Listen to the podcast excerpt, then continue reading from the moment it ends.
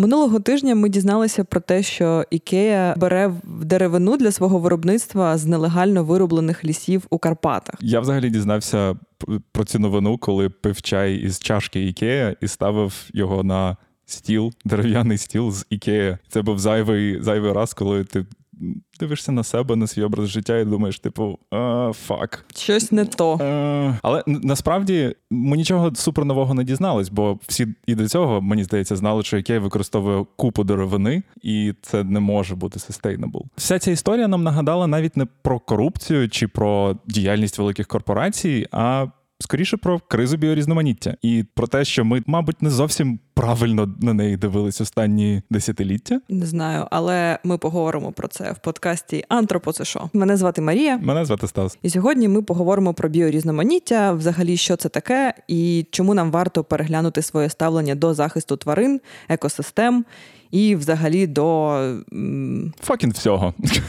Знову ж таки, ця історія буде комплексною. Вона має багатофакторність. Так. Все як завжди, все як ви любите, або вам доведеться це полюбити. Привіт, це антропоцешо з майбутнього. Цей епізод вийшов складнішим, ніж ми планували, але наприкінці ми все ж таки прийдемо до здорового глузду і наведемо цікаві приклади. Тож, будь ласка, слухайте його більш уважно і налаштовуйтесь на Good vibes. приємного прослуховування. Не, давай, давай разом, давай разом це скажемо. Приємного, Приємного прослуховування. Окей, але, але насправді, коли ми говоримо про типу те, що види вимирають, ми винищуємо якісь е, екосистеми. Мені здається, що це найбільше кліше у, у світі за, захисту природи та планети. Ну так, коли ми чуємо в новинах, що там е, залишилося лише три, як це кажуть, залишилося три людини носорогів. Три особистості носорогів. Так.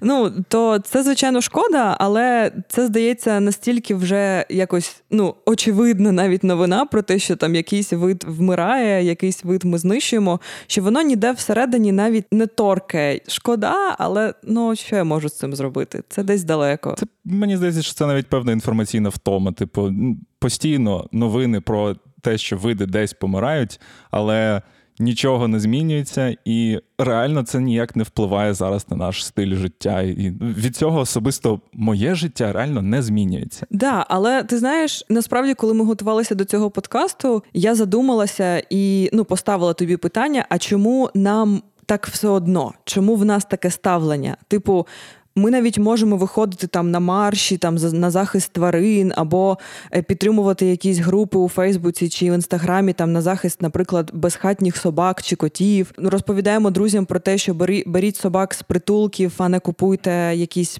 е, якісь породи. Ну нібито ну нас не можна назвати прям такими безсердечними тваринами, яким взагалі все одно. Ні, ти зараз кажеш так, наче нам все одно на те, що види помирають. Нам особисто не все одно, але ми говоримо про те, що взагалі. Е, мені здається, людям вже приїлася ця інформація, і вони на неї не реагують. І я думаю, що тут одна із справ в тому, що що всі ці новини і всі ці теми вони давлять на співчуття тваринам і не не пояснюють, що насправді це означає для людства. І співчуття, особливо коли на дистанції такі, воно просто мені здається не працює. Є дуже дивна історія про про нашу емпатію до вимираючих тварин. Е, можливо, ви пам'ятаєте, можливо, до всіх тварин, не тільки вимираючих, чи в нас є тільки емпатія до вимираючих тварин? До них особливо. Ага. Може, ти пам'ятаєш, у 2012 році помер останній представник е, галапагойських величезних таких сухопутних черепах. Е, одинокий Джордж його звали. Пам'ятаєш? Ні?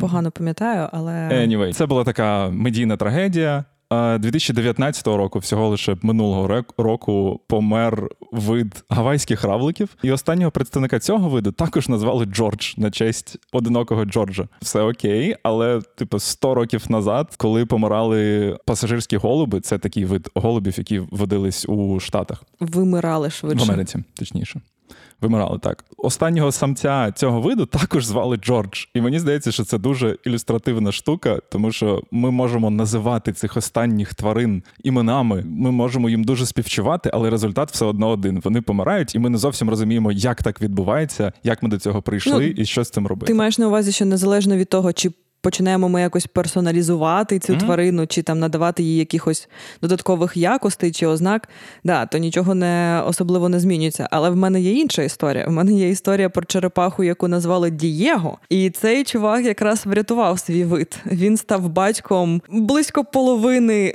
існуючих черепах цього виду зараз. Він протягом 50 років займався якраз цією роботою. І от нещодавно його випустили з цього зоопарку, чи я не знаю, як правильно назвати це місце, де його тримали.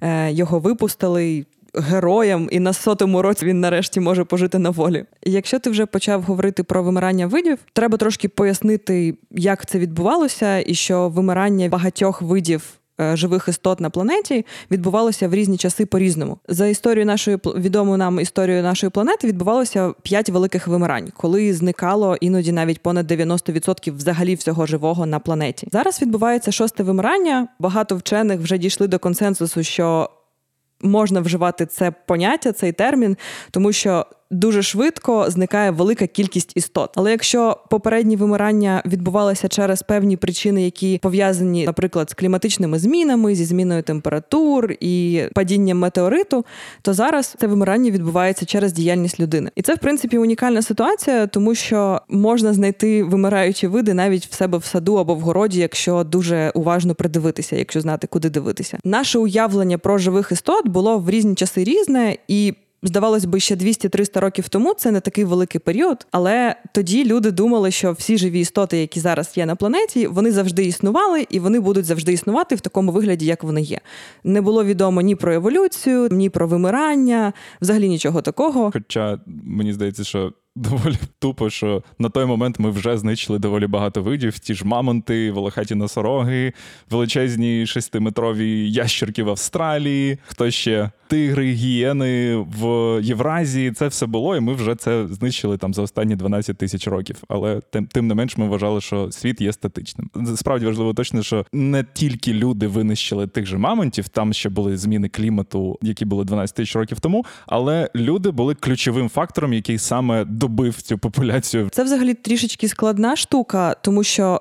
Виявити оцей зв'язок, що на що більше вплинуло, і чому так саме сталося, чому такі наслідки, він складний і не зовсім очевидний, як мені здається. Але, наприклад, те, що відбувається зараз, і те, що відбувалося там на знову ж таки ті 200-300 років тому, е, люди наприклад, починали активно винищувати який, якийсь вид, тому що вони там їх їли або продавали через пір'я, або через клюви. Ну, і, і наше було навіщось було треба. Да, Для це чогось робити. це було потрібно. Але е, штука в тому, що через діяльність людини цей вид настільки послабився, що він не зміг пережити певні обставини вже природні. Тобто, знову таки, це комплексна штука. Ну так, ми дуже послаблюємо популяцію, додається зміна клімату, додається якісь просто природні катаклізми і, і все. Да. Але ну, цікава штука в тому, що ми знаємо багато про вимирання саме великих савців. Ми знаємо, то ти перечислив дуже багато видів зараз, і це всі великі савці. Ми дивимося на їхні фоточки в музеях. Ми дивимося на їхні чучела. Вони гарні, вони великі, і ми переживаємо через це, емпатуємо, що як ми могли знищити. Дуже багато різних емоцій може через це бути. Але цікава штука, що ми знаємо більшій в мірі тільки про савців, тільки про великих савців. Але ну як би це сказати, знищення якогось конкретного одного виду великого савця, воно насправді не дуже сильно відчутно в нашому житті. Ну тобто, я маю на увазі, що воно не дуже сильно може вплинути на наше повсякдення. Набагато більше може вплинути знищення, наприклад, якихось комах або слимаків, які абсолютно нам неприємні. Да, І ми ну коротше, ми оминаємо цих істот, тому що вони неприкольні. Ну ти ти зараз говориш про харизматичних тварин. Е, Є таке поняття харизматичні тварини. Це ті, про яких ми знаємо дуже багато через фактично просто медіаприсутність. Типу, це це ті ж слони, зебри, леви, всі ті тваринки, про яких ми знаємо з дитинства. Але проблема в тому, що це тільки вершина цього айсбергу і величезна кількість видів, які можуть бути навіть більш. Необхідні для підтримання екосистем і біорізноманіття, вони зараз вимирають, і ми про це не дуже знаємо і не дуже якби сприймаємо ці новини із співчуттям. І саме тому ми раніше казали, що здається, співчуття до тварин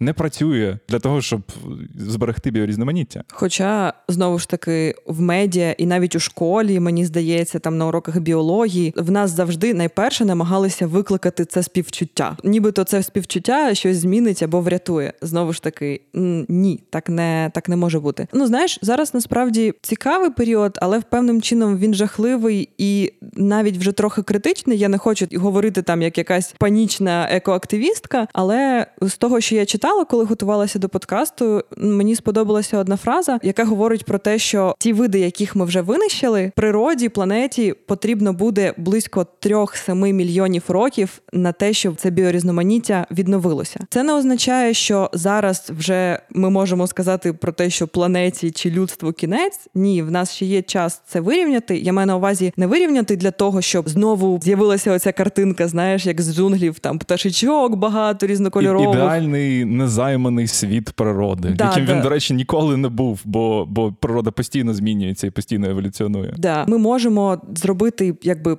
певні кроки для того, щоб зберегти свої умови існування такими, як вони є, і так само зберегти екосистему в такому вигляді, як вони є. І тут ми можемо вже е, з тобою трохи більше поговорити якраз про цю комплексність екосистем і чому нам потрібно дивитися не тільки там про існування красивих прикольних савців. Так, я думаю, що це саме час перейти до думки, що насправді рятувати потрібно екосистеми, а не окремі види. І що ми маємо на увазі під екосистемами? Це фактично території, де є певні рослини, тварини тварини, взагалі всі форми життя, які існують в певні в певному балансі. Це не обов'язкова територія. Це може це не обов'язково має бути велика територія. От я вчора подивилася урок з біології за 9 клас, де говорили про екосистеми. Я ледь не здохла від е, того, наскільки це занудно звучить. і Мені взагалі не зрозуміло, навіщо дітям таке розповідати. Але ну от за період карантину, ти пам'ятаєш, по телеку йшли оці уроки для дітей, для школярів. Мені було дуже складно зрозуміти, що таке екосистема, якщо чесно.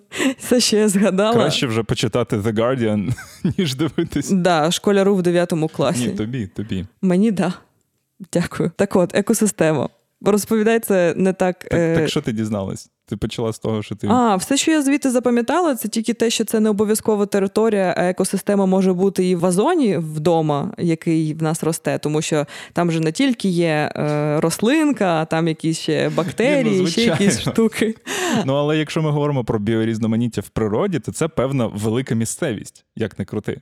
Типу, це не може бути в один вазон, де ми зберігаємо біорізноманіття. Ну це ясно, да, sorry. Тому, якщо ми хочемо зберігати це біорізноманіття, нам потрібні захищені території, які, скоріш за все, пов'язані між собою, бо знову ж таки тваринам потрібна певна міграція, безпечна. Знову ж таки, є безпечні коридори між дорогами людськими, бо насправді знову ж таки траси доволі сильно відмежовують екосистеми і заважають природні якісь міграції. Да, до речі, на Нетфліксі був була документалка про, про тварин, які намагаються пристосуватися жити в містах. І там була історія про слонів, які не могли перейти. Їм потрібно було з однієї частини свого ареалу життя перейти на іншу. Ну вони так роблять раз на рік чи там на раз на півроку. Вони не могли перейти через те, що посеред їхньої дороги збудували велику трасу, і там постійно їздили машини, і вони просто вночі стояли, і намагалися знайти якось ну можливість Попутку. перейти.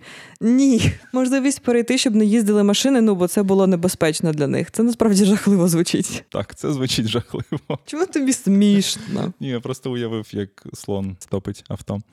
Про що ми? Про біорізноманіття. Ти сказав, що якщо ми хочемо зберегти, а якщо не хочемо, для чого це потрібно? Говорити про те, що нам треба зберегти біорізноманіття, це звучить складно, незрозуміло і ну незрозуміло навіщо. Чому це може бути проблемою і є проблемою? І мені здається, це знову ж таки нас відносить до того, що якщо ми просто співчуваємо тваринкам і там екосистемам, ми не зовсім розуміємо, а, а що це для нас зробить, якщо ми будемо рятувати планету. Нинішні екосистеми можуть справлятися з тим, щоб підтримувати планету в балансі. Тому в нас існує агропромисловість, тому ми можемо вирощувати їжу, дихати повітрям і не вмирати від цього. Ну в більшій мірі купатись в яких в, в якихось водоймах і також бути окей. Але всі ці звичайні речі, до яких ми звикли, скоро можуть стати під загрозу, і ми зараз рухаємось в цю точку, і ми не знаємо, де саме буде ця критична точка, але ми точно знаємо, що вона десь попереду, якщо нічого не зміниться. І це доволі страшно, мені здається. Та коротше, от всі ці речі, про які ти говорив, і ми тут говорили, що зараз жахлива ситуація, і майже можна приходити до істерики і паніки. Можемо розказати кілька прикладів, які дуже добре ілюструють якраз чому зараз все не так, як має бути, і чому це не сталий підхід до життя, до нашого розвитку, існування. І один з таких прикладів це існування бджіл зараз, які під загрозою.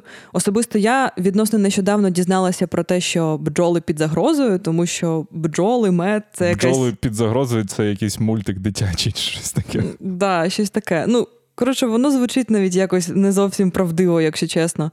Але виявилося, що вчені помітили, що дуже багато колоній бджіл помирають. Вони вимирають, помирають десятками тисяч. І певний час вони не могли сказати, в чому проблема, чому це відбувається. Вони намагалися знайти якусь одну причину, а потім прийшли до висновку, що немає однієї причини через. Що це трапляється, виявилося так, що в принципі існування людей знову ж таки breaking, але існування людей і наша активність людська якраз поставила під загрозу бджіл які насправді є дуже важливим елементом в існуванні екосистем. Багато тварин, про вимирання, яких ми знаємо, вони насправді не несуть такої ж ролі величезної, як бджоли, бо вони запилюють близько 35% взагалі всієї е, аграрної промисловості людства. Тобто, якби 35% продуктів, які ми вирощуємо, існують через те, що є бджоли, які їх запилюють. До питання, як ми до цього можемо ставитися, і як взагалі сприймати цю інформацію, тому що, наприклад, коли наш друг розказав мені про етичний мед, я взагалі не зрозуміла, що ну навіщо етичний мед і що це взагалі таке. Що? Ну я дуже сильно здивувалася, тому що він почав мені розповідати про те, що зараз відбувається з бджолами, чому нам потрібно якось передивитися всю цю історію ставлення. І я така подумала: come on, бджоли і мед були завжди. З самого дитинства в мене пхали цей мед, насправді який я не дуже люблю, але anyway. І коли тобі говорять знову ж таки, що якийсь вид зникає, навіть бджоли, то ти думаєш, well, okay, okay. да, буде щось інше. Але тут важливо ставити акцент на тому, які наслідки за собою це буде нести. Ти говориш про те, що бджіл вбиває комплексні штуки. Є ще одна дуже дивна історія з Мумбаї. Там розвелось дуже багато собак бездомних, 90 тисяч на все місто, здається. Зараз там також з'явилася величезна кількість леопардів, 41 леопард на все місто, які стали. Контролювати популяцію собак, тому що вони почали їх їсти. І дуже дивний зв'язок тут в тому, що леопарди заощаджують місто 18 тисяч доларів на рік тому що місто не доводиться стерилізувати цих собак, яких вони жруть. А ще леопарди заощаджують 200 тисяч доларів на рік звичайним людям, яким не доводиться витрачати кошти на медицину через укуси собак, через напади собак. І це з одного боку здається, ніби класна історія, тому що всі виграють. Леопарди виграють, тому що їм є що їсти, і вони можуть розмножуватися. Люди виграють, тому що в них більше грошей в бюджеті. Окей, собаки не виграють, але це якраз добре показує, що такі екосистеми створюються. Не тому, що люди роблять якісь класні речі, а тому, що е... тому, що життя адаптується. Насправді життя адаптується до, нинішніх умов, і мені здається, що варто не намагатись підлаштувати природу під себе, а дати змогу цим звичайним екосистемам природним існувати паралельно з нами, да, співіснувати. Тому що в цьому випадку, якраз якщо говорити про цей конкретний приклад, перед нами постає питання, леопарди або собаки. Кому кого з них ми збережемо? Або бюджет міста. Але ну це питання не має стояти. Тобто, все має бути збалансовано між собою, і це хороший приклад того, як людська діяльність впливає на екосистеми і як вони трансформуються через людей. Ми з тобою дуже багато говорили про вимирання видів, як так сталося, чому це сталося, чому лише співчувати недостатньо. Але реально що ми можемо зробити? В цій ситуації, як і у всіх інших, про які ми говорили раніше, немає простого рішення. Мабуть, це вже очевидний висновок. Спойлер! Та ми можемо так кожен епізод починати. Е, ви прослухаєте таку-то тему, але простого вирішення не буде. Мене це теж дуже бісить, але ну. Така реальність. Зрозуміло, що нам не вистачить ресурсу, сил, мабуть, і розуміння, як ми можемо впливати глобально на збереження якихось територій, природи, екосистем і так далі. І в цьому випадку навіть не потрібно дивитися, коли кудись далеко на леопардів, на левів чи не знаю на е, черепах, десь там на Галапагосах. І тим паче не варто дивитись просто на окремі види. Це вже точно висновок, який ми можемо зробити, що такий підхід не працює і не не спрацював. Так тут навіть у Києві в Україні є дуже багато екосистем, які ми можемо захистити. Навіть я або ти, на от маючи такі ресурси, які в нас зараз є, ми можемо якимось чином на це повпливати. І давай трішечки поговоримо про приклади, про які ми нещодавно дізналися. Є історія про урочище Горбачиха, яка знаходиться в Києві е, за Русанівкою. Я не знала раніше про це місце, поки спільнота біоритм, і наші знайомі не почали активно говорити про те, що вона під зникненням виявляється. Ну тобто я про неї дізналася, тому що вона під винищенням. Вони робили великі акції, культурні акції, робили вечірки якраз на збереження цього місця. Мені здається, що е, завдяки медіа ця історія трошки більше стала відомою багатьом киянам, і зараз я вже спостерігала якраз в новинах про те, що багато громадських активістів борються за збереження цього місця. Але тим не менш, все одно, згідно з генплану, це всю цю територію мають забудувати. Типово київська ситуація житловими комплексами, торговими центрами. Абсолютно незрозуміло навіщо. Це навіть не якась дуже важлива артерія або дуже важливе місце. Це багато гектарів природи і видів, які знаходяться в червоній книзі, але ми Просто просто тому, що ми можемо забудовуємо. Да, але при цьому ми також можемо їх захистити і взагалі зберегти це місце. Чому взагалі ми говоримо про те, що треба зберегти ці місця навіть тут у Києві, місце, про яке ми ніколи не знали, ми могли про нього і не дізнатися, якби не такий великий розголос, принаймні в нашому інформаційному полі. Але штука в тому, що, наприклад, урочище Горбачиха це єдиний такий ліс в Київській області, який зберігся, і він, окрім того, що він унікальний там за своїми видами. Які проживають рослин і тварин, він так само відповідальний за повітря, яким ми дихаємо, за воду, яку ми споживаємо, за водоймища, які навколо Києва та Київської області. Тобто наслідки знищення цієї території ми можемо відчути вже дуже дуже скоро. І окрім того, мені здається, чому цього місця не зробити якийсь класний парк, рекреаційну зону, де можна проводити час не в загазованому Києві. Або, а... або просто не чіпати, тому що не вся не вся територія, навіть в межах міста, має йти під забудову. І це знову ж таки, мені здається, суф, який нам потрібно зробити. Міста також мають бути сталими, і міста також мають включати в себе екосистеми, бо інакше. Страждати будуть в першу чергу люди. Інша історія стосовно цього також із Києва, і вона дуже дорога для мене, тому що це історія про совські ставки. Я поруч з ними виріс. Я хоч знову ж таки хотів сказати, я на них виріс, але згідно з минулим епізодом я виріс в машині. Згідно з цим епізодом я виріс на стовських ставках. Це територія, яку також намагаються забудувати, при тому, що забудовник запустив петицію, начебто, з облагородження цієї місцевості, природний ландшафт, стовські ставки, якось так вона називається. Але насправді це петиція для того, щоб дозволити там будувати житловий комплекс. І, звичайно, для цього житлового комплексу облагородити ці ставки. І, мабуть, потім е, жахнути забор і шлагбаум, щоб ну.